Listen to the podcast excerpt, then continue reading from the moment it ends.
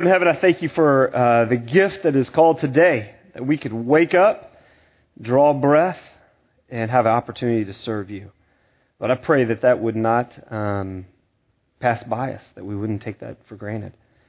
Uh, thank you, Father, for healthy bodies and um, sound minds, for your word that's a lamp unto our feet, uh, for the strength that you've given us today and the opportunities. Lord, help us to uh, take advantage of this time, to redeem it, to make the most of it, to challenge each other, to be courageous in our faith, bold in our uh, outreach, and um, diligent in our service to you and others. We love you, Lord, and we thank you for your Son, Jesus Christ. Amen. Hey, this morning I want to uh, do three things pretty quickly, and then I'm going to dismiss you to your groups. But um, I want to really, I want to give you three things. And the first one is I want to give you an overview of Matthew 26. It's a pretty long chapter. I believe there's 75 verses in there. And then I want to share a principle with you. And then I want to give you a challenge. Uh, Matthew 26, um, as we approach the, the end of this book here, if you remember last week, we talked about the Olivet Discourse, um, which is a simply a, a fancy way of saying that Jesus gave a, a message on the Mount of Olives, right? But you go to seminary, then you have to say fancy words like discourse. But uh, he gives five messages, and, um, and in chapter 25, we see that the, the last of his, of his messages there. Um, and then uh, we open up with chapter 26, and verses 1 through 5, we see his anticipation of the coming crucifixion, of his death, and the plotting or the planning of his crucifixion by the chief priests. And then we see that there's uh, some, a little bit of a controversy over a woman who comes in um, and spills costly perfume uh, over Christ. And the disciples are indignant and astonished that she would do this. Um, and they miss how she, and um, through her behavior, is really worshiping the Lord. How she understands the worth of Christ. And what Christ recognizes and what he says is, is that this is a sign or uh, preparation for his burial. And then he even commemorates her faith and says, hey, because of what she's done, she will be remembered wherever the gospel is told. Which is a great um, question for you to discuss with your group is what is it about this woman's faith that Jesus would point her out and say, just through this one act of worship, hey, this is going to be something that's going to be remembered forever. And then um, we have we see Judas negotiates with the chief priests, um, you know, for thirty pieces of silver. Hey, what will you give me if I give him up to you? And then the, the preparation and the celebration of the Passover feast. You remember the celebration of the Passover is a time in which uh, Israel looked back to when um, Moses led the people out of the promised land. The death angel passed over in the book of Exodus the, the land of Egypt. And those who had trusted in the blood of the Lamb, their uh, oldest sons were spared. But those who did not trust in the blood of the Lamb, their sons uh, were killed. And this is a time in which they celebrated um, the Lord's passing over and his provision in the time of Israel's history.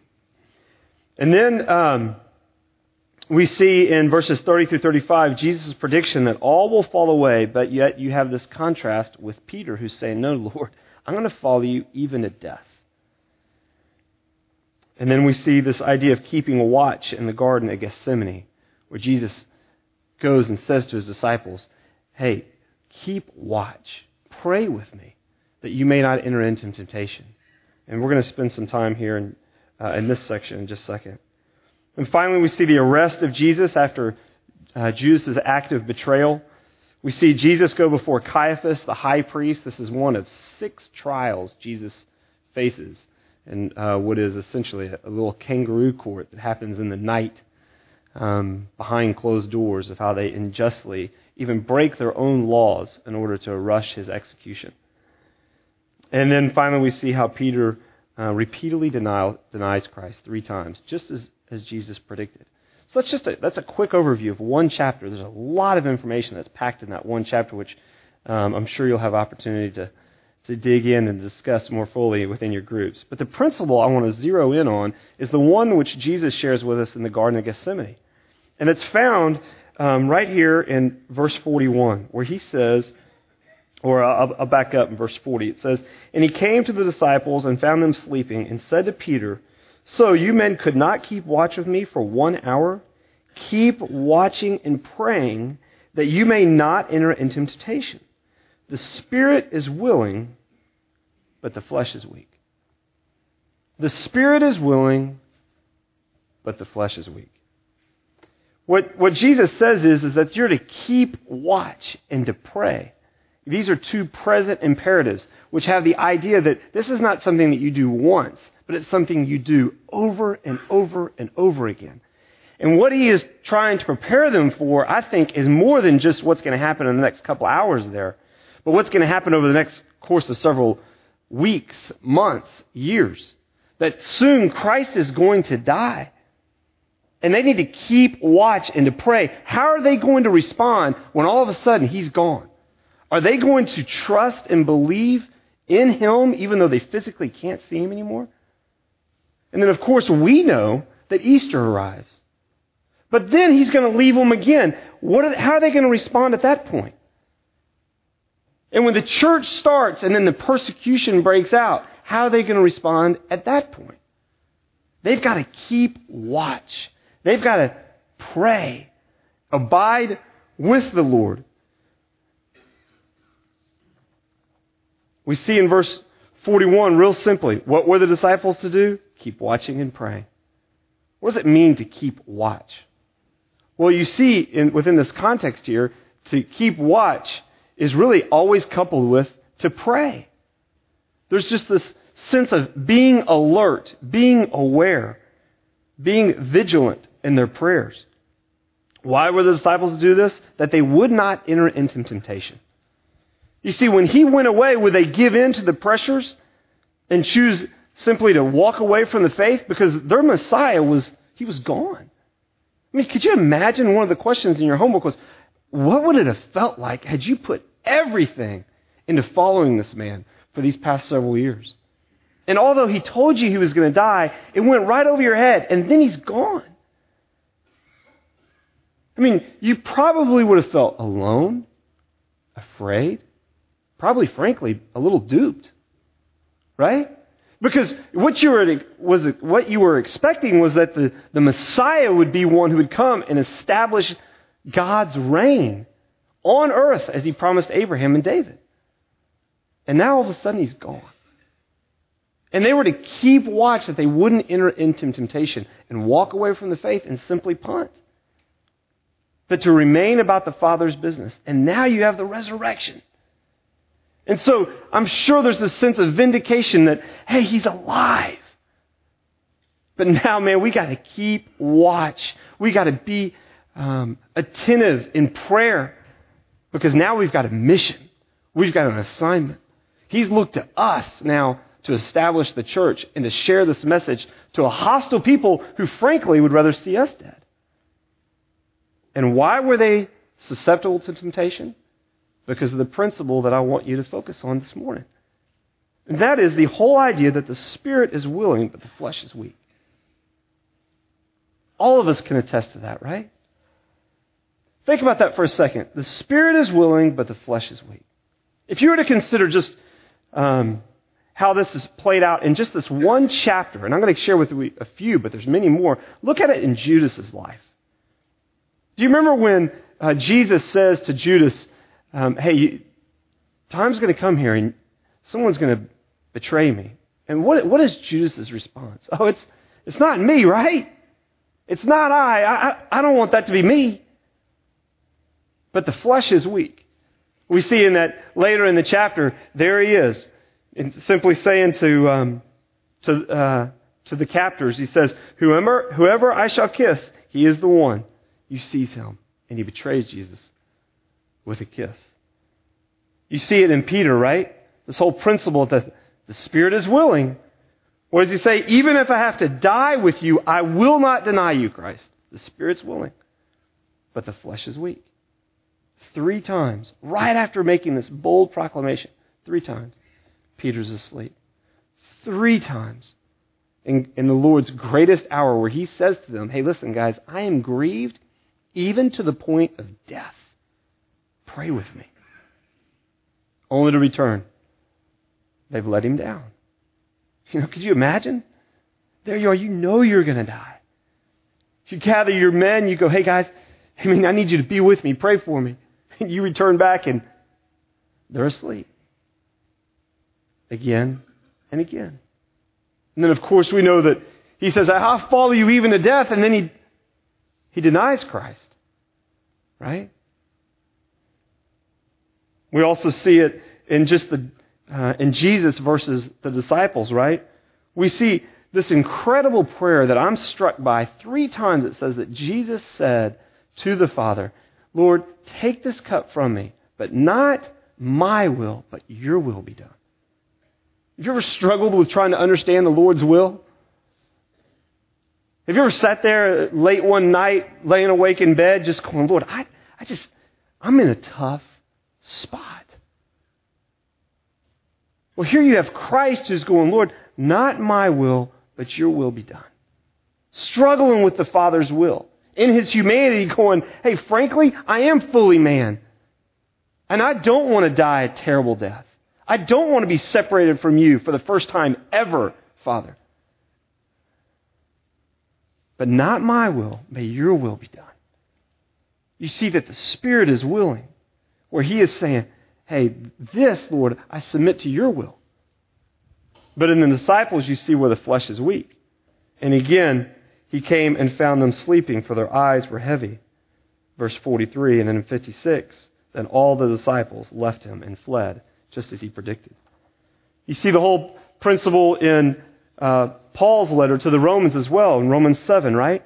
For I know that nothing good dwells in me, that is in my flesh, for the wishing is present in me, but the doing of good is not. For the good that I wish I do not do, but practice the very evil that I do not wish. The spirit is willing, but the flesh is weak. Wretched man that I am, who will set me free from the body of this death? Thanks be to God through Jesus Christ our Lord. So, now I just want to share with you in closing the challenge. And the challenge is, is to keep watch in your own life. Think about the various roles that you play as a father, as an employee, as a husband, as a friend. I could go on and on. What does it look like in your life where the Spirit is willing, where in your heart of hearts, hey, you know you should and really want to live a life uh, clean before the Lord, clean before friends, to be honest, to uh, initiate reconciliation, to work through conflict. But yet the, the flesh is weak. And so, although we may say at Summit and amongst our small groups and our friends that, yeah, we want to be about keeping short accounts with others, but then when it gets into the, just the, the hard work of living in community and loving others, it's easier sometimes just simply to withdraw you know, we're busy or uh, blow it off or that's his problem or whatever it might be. And, and the Spirit's willing, but the flesh is weak. And so we see this almost this internal battle within us, right? Where the wishing is present, as Paul said. You know, I want to be a godly man, but you know what? Gosh, man, when I pray, sometimes I just don't know what to pray and I feel unproductive. It just doesn't feel, I'm not efficient. And, you know, when I'm busy, I got to get up, I got to go to work, you know time with God, you know, yeah, I know I should do that, and I start to treat it like something I just I check off the box, but it's really not a meaningful time because you know I'm a busy guy and I got to go, and you know, yeah, I did that last week, or I just I got to go on. We we we want to be that man, but the flesh is weak, and now we make excuses for why we shouldn't memorize Scripture, why we shouldn't be in God's Word, why we shouldn't spend extended timing in prayer. The flesh is weak. And so just think about through your roles as a husband, as a father, as a friend, as a child of God. And where is it in your life that if the Lord was to return today, he'd go, hey man, you're sleeping. There's an area in your life where, frankly, you are fast asleep. There's a, There's an area in your life that you're just not paying attention to. You're not alert. So, how do you keep watch in your life? How will you keep watch? It's one thing to recognize it, but it's another thing to ask yourself, what should I do differently? What do I need to change? What questions do I need my friends and my small group, what, do, what questions do they need to ask of me that I wouldn't just continue down the same path? But I need to shed light on this area so that people will say to me, hey man, I want to love you enough to help ex- you expose those areas where, you know what? I think the enemy's taking ground. And when the hour is at hand, you're going to be found fast asleep. It's um, pretty telling to me that we find that Peter, the one who fell asleep, Peter, the one who denied Christ three times, it's Peter in his epistle in 1 Peter 5 8. He is the one who says, Be of sober spirit. Be on the alert. That's another way of saying, keep watch and pray. Be on the alert. For your adversary, the devil, prowls around like a roaring lion seeking for someone to devour. I think he can say that from firsthand experience. Then what's he saying? Be watchful. Keep watch. Be prayerful. Paul says essentially the same thing in Colossians 4 2. Devote yourselves to prayer, keeping alert in it with an attitude of thanksgiving. We're all to keep watch and pray so that we won't enter into temptation. I think uh, spiritual vigilance requires at least uh, these four things. There's no um, you know, aha moment for you here, but it's just the hard part of doing. And the first one is attention to prayer. If you're going to be vigilant, we have to be attentive in prayer. Not a mindless prayer, not a few Hail Marys while you're running into your, to your business meeting. I'm talking time focused, uninterrupted, extended period of time with the Lord, praying, undistracted. We need time in God's Word. Time where we don't just read for understanding, but we read for application. Time where we soak it in and allow the Spirit to speak to our hearts and expose those areas where we're asleep. We need authentic community, not just a group of men we get with you know, on an every other week basis over bad coffee at some tired diner, right? But authentic community where people really do understand what it is that we're facing, who can really celebrate with us our victories, but who can really challenge us in the areas where we're asleep. An honest confession and repentance. Honest confession and repentance. We need to keep short accounts with each other and before the Lord.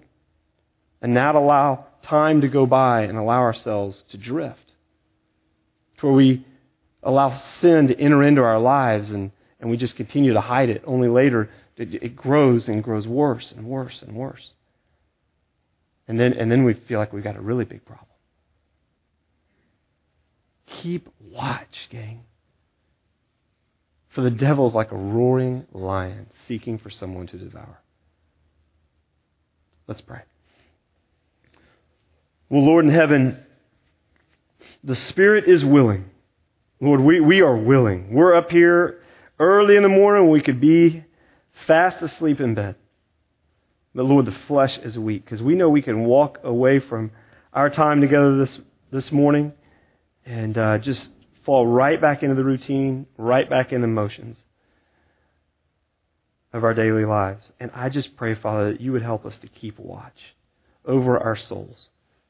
And that, Lord, we would be a people, Lord, who would uh, be vigilant in our attention to prayer. That we live in authentic community. That we would read your word, Lord, so that it would instruct our path, change our way of thinking, inform our hands, and the way we walk and live and treat others, and that we keep short accounts before you. We love you, Lord, and we thank you for the, the sacrifice of your Son, Christ. And it's in his son, son, your Son's name we pray. Amen.